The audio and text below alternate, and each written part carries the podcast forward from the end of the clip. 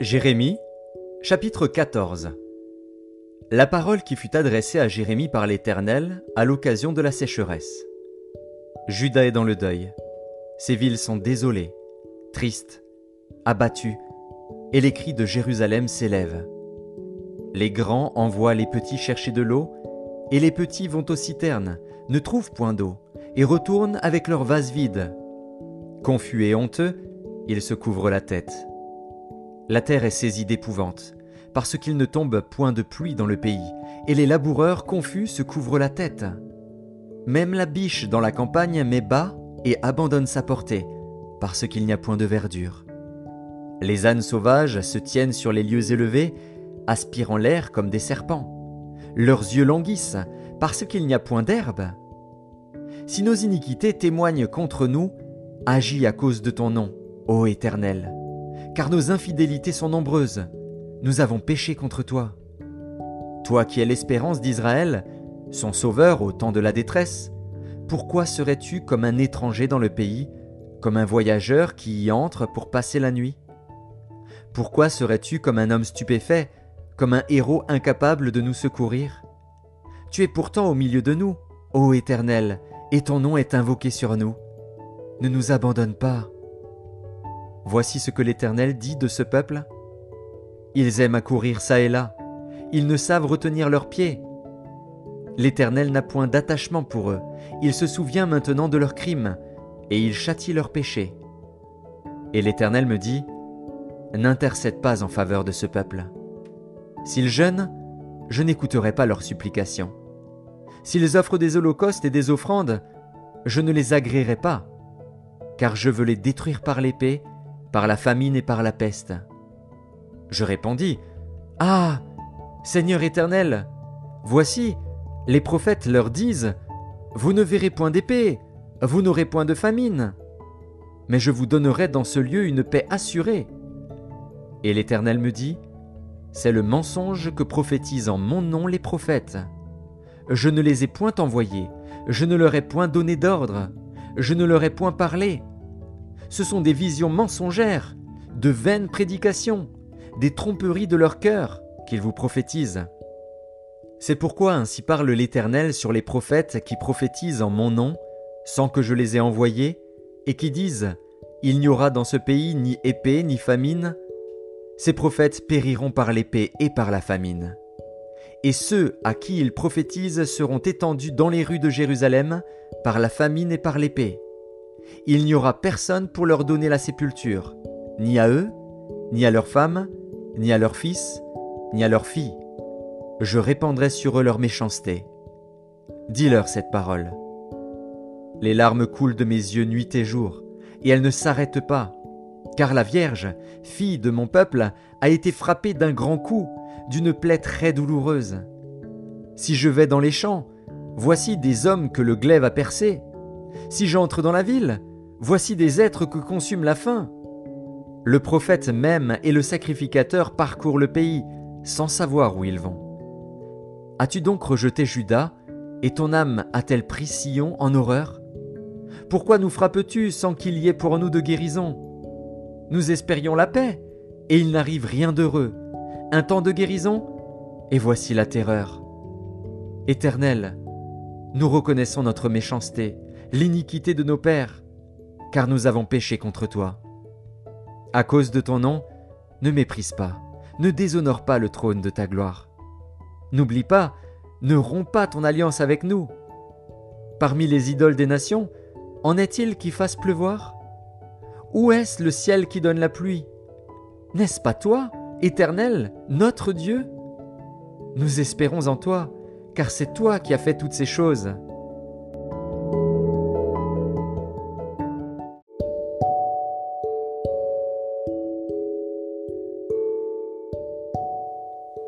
Jérémie, chapitre quinze.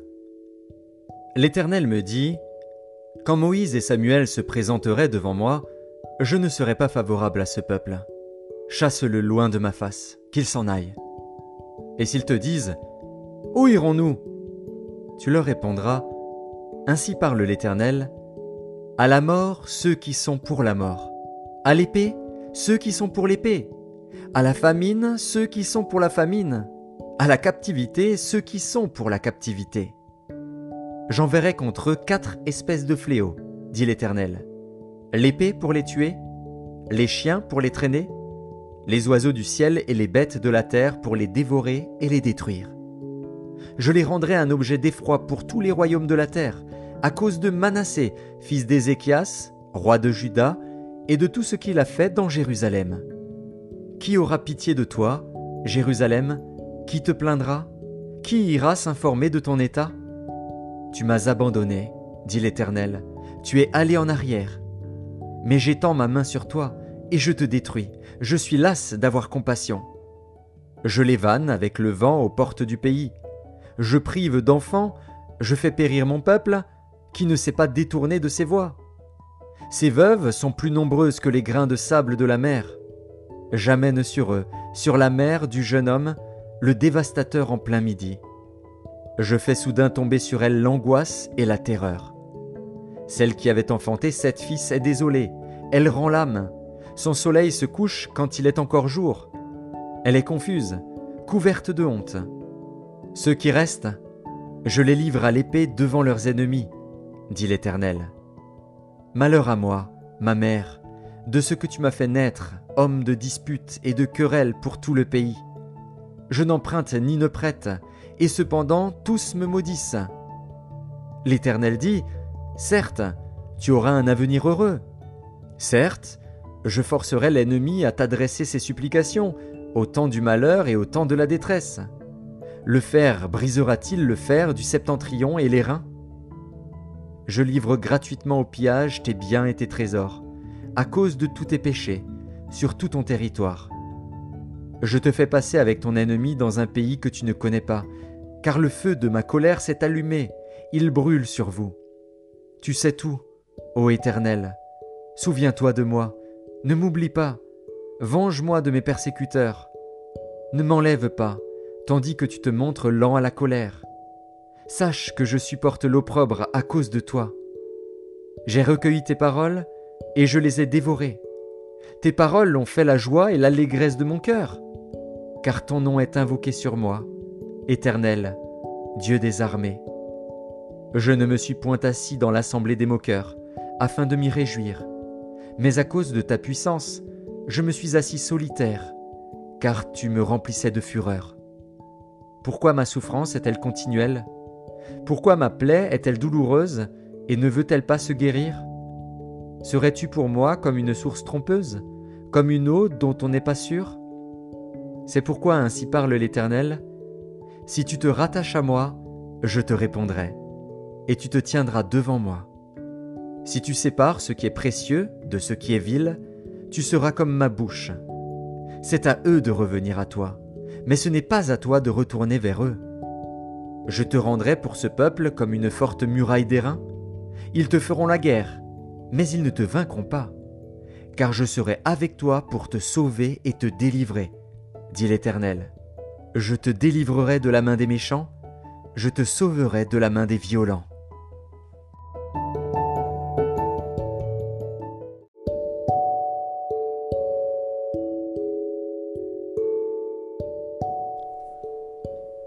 Épître de Paul aux Colossiens, chapitre trois. Si donc vous êtes ressuscités avec Christ, cherchez les choses d'en haut, où Christ est assis à la droite de Dieu. Affectionnez-vous aux choses d'en haut, et non à celles qui sont sur la terre, car vous êtes morts et votre vie est cachée avec Christ en Dieu. Quand Christ, votre vie, paraîtra, alors vous paraîtrez aussi avec lui dans la gloire. Faites donc mourir les membres qui sont sur la terre, l'impudicité, l'impureté, les passions, les mauvais désirs et la cupidité qui est une idolâtrie. C'est à cause de ces choses que la colère de Dieu vient sur les fils de la rébellion, parmi lesquels vous marchiez autrefois lorsque vous viviez dans ces péchés. Mais maintenant, renoncez à toutes ces choses, à la colère, à l'animosité, à la méchanceté, à la calomnie, aux paroles déshonnêtes qui pourraient sortir de votre bouche. Ne mentez pas les uns aux autres, vous étant dépouillés du vieil homme et de ses œuvres, et ayant revêtu l'homme nouveau, qui se renouvelle dans la connaissance selon l'image de celui qui l'a créé. Il n'y a ici ni grec, ni juif, ni circoncis, ni incirconcis, ni barbare, ni scythe, ni esclave, ni libre, mais Christ est tout et en tous. Ainsi donc, comme des élus de Dieu, saints et bien-aimés, revêtez-vous d'entrailles de miséricorde, de bonté, d'humilité, de douceur et de patience. Supportez-vous les uns les autres, et si l'un a sujet de se plaindre de l'autre, pardonnez-vous réciproquement. De même que Christ vous a pardonné, pardonnez-vous aussi.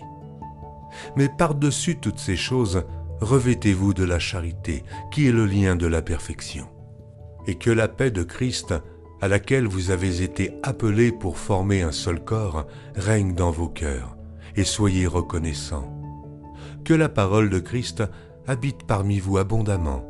Instruisez-vous et exhortez-vous les uns les autres en toute sagesse, par des psaumes, par des hymnes, par des cantiques spirituels, chantant à Dieu dans vos cœurs sous l'inspiration de la grâce.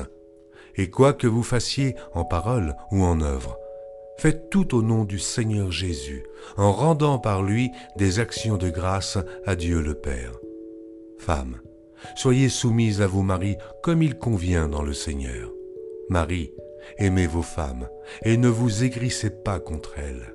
Enfants, obéissez en toutes choses à vos parents, car cela est agréable dans le Seigneur. Pères, n'irritez pas vos enfants, de peur qu'ils ne se découragent. Serviteurs, obéissez en toutes choses à vos maîtres, selon la chair, non pas seulement sous leurs yeux, comme pour plaire aux hommes, mais avec simplicité de cœur, dans la crainte du Seigneur.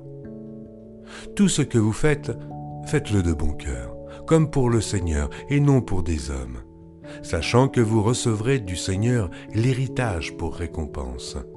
Servez Christ le Seigneur. Car celui qui agit injustement recevra selon son injustice. Il n'y a point d'acception de personne.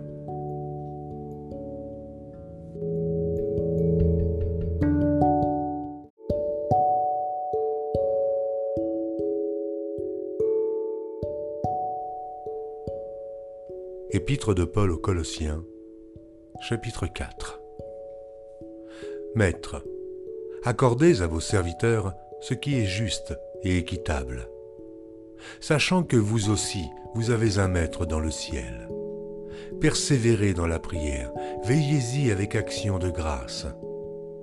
Priez en même temps pour nous, afin que Dieu nous ouvre une porte pour la parole, en sorte que je puisse annoncer le mystère de Christ pour lequel je suis dans les chaînes, et le faire connaître comme je dois en parler. Conduisez-vous avec sagesse envers ceux du dehors et rachetez le temps. Que votre parole soit toujours accompagnée de grâce, assaisonnée de sel, afin que vous sachiez comment il faut répondre à chacun.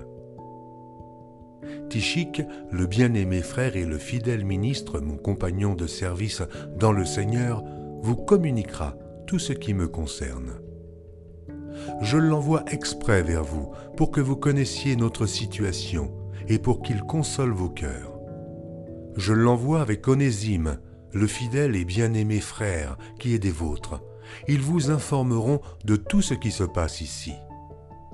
Aristarque, mon compagnon de captivité, vous salue, ainsi que Marc, le cousin de Barnabas, au sujet duquel vous avez reçu des ordres.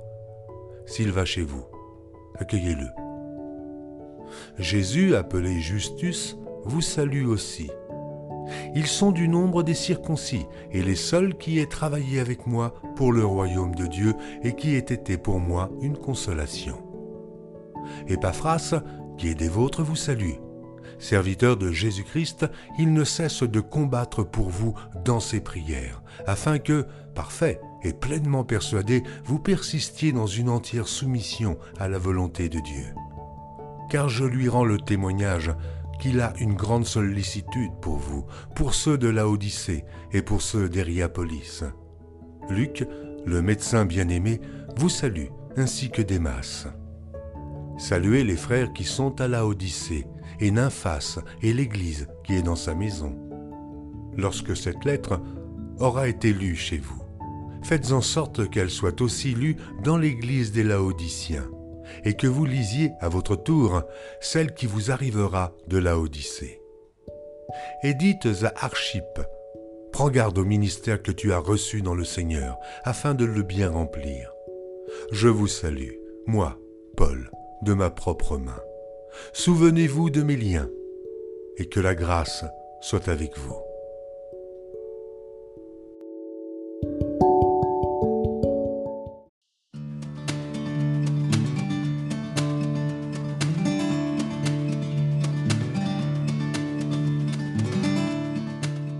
Les Proverbes, chapitre vingt-quatre.